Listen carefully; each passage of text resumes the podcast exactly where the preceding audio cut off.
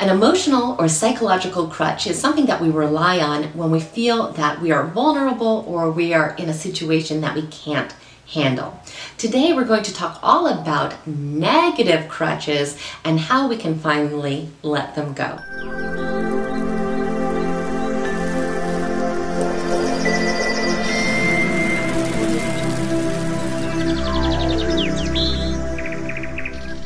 Welcome back. My name is Nina and I'm a life coach that specializes in personal development.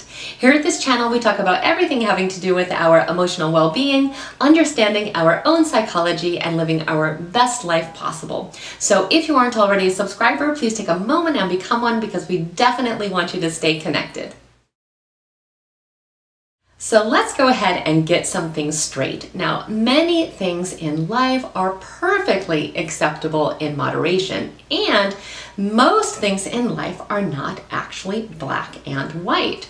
Today, we're going to be talking about emotional or psychological crutches that we use to help us get through difficult situations in our life. Now, if we think about what the word really crutch means, we know that it's something that we use to help us when we are hurt in some way. And we can think about emotional and psychological crutches really in exactly the same way. What we want to be careful of, however, is that they don't become a pattern of behavior and that it's a pattern of behavior that is actually disruptive or destructive in our life. So today we'll be talking all about the crutches that can be negative in our life and how we can become much less reliant on them and really adopt new patterns of behavior.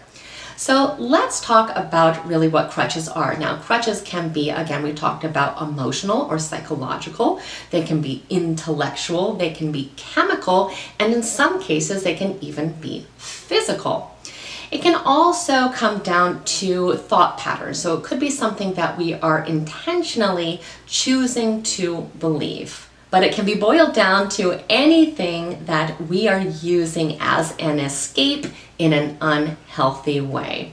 So, a lot of times we come up with these different coping mechanisms because we feel, again, vulnerable or scared or overwhelmed. We don't feel like enough. We don't feel that we can handle it on our own. So, we come up with all these different ways to feel safe and secure in that moment.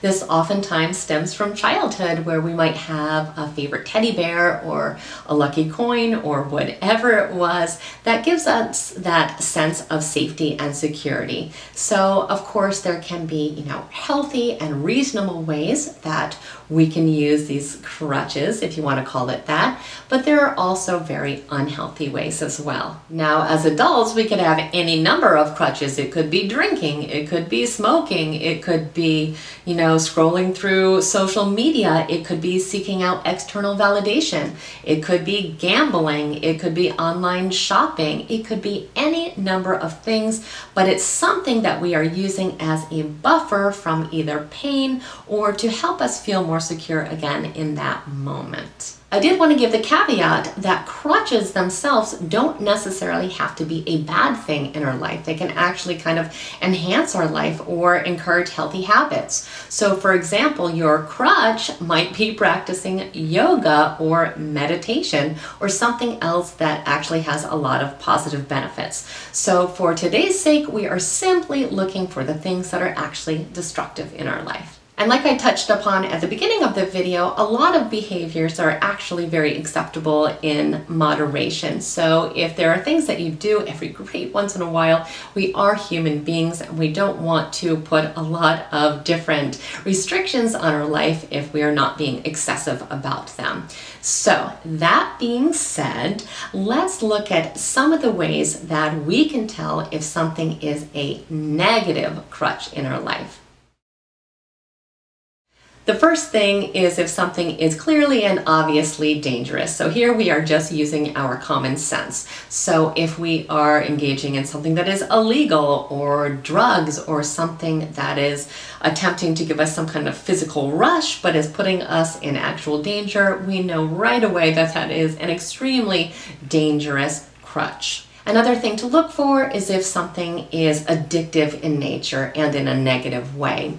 So it doesn't have to be something that dramatic. It could be as simple as eating in a very unhealthy way or going to comfort foods that we know are bad for us, and we do this every single time we're uncomfortable. The second thing is having a crutch that is not always going to be available to us. So if we have a physical item or we have an activity that is not going to be something that we can do every single time, that we have that need or want to do it, then that is also something that is going to be a negative for us because we're going to panic when we aren't able to do that activity or have whatever whatever it is. So again, you want to make sure that it's something healthy in the first place, but you also want to make sure if you have a crutch that is something that you can do every single time. So for example, meditation is something that's always available to you whenever you would need it. The third thing we might look for is if something makes you feel bad about yourself or is pushing you in the wrong direction in life or something that you may feel some guilt for doing. So those are all clear indications that this crutch is not healthy for you. The fourth thing to look for is anything that is allowing us not to face reality. Now, that could be, again, an activity or a belief system or a thought pattern, but something that is really shielding us from the truth, something that is really buffering us from having to look at our life in a realistic sense. So, if you listen to the list and some of these things, or even one of these things, really rings true for you, what can you do about it? So let's go over a list of how we can effectively start moving past the kind of addiction or reliance on these crutches so we can have freedom in our life and address these situations in a much more positive and healthy way. The first thing always is self analysis. So we need to get to the root of why we adopted this crutch to begin with. So, what is the root cause? What is the fear that we have? We usually use these crutches as a blanket, a safety blanket, so we don't have to face something. So, we need to know what it is that we are avoiding and we need to figure out why are we avoiding them in the first place.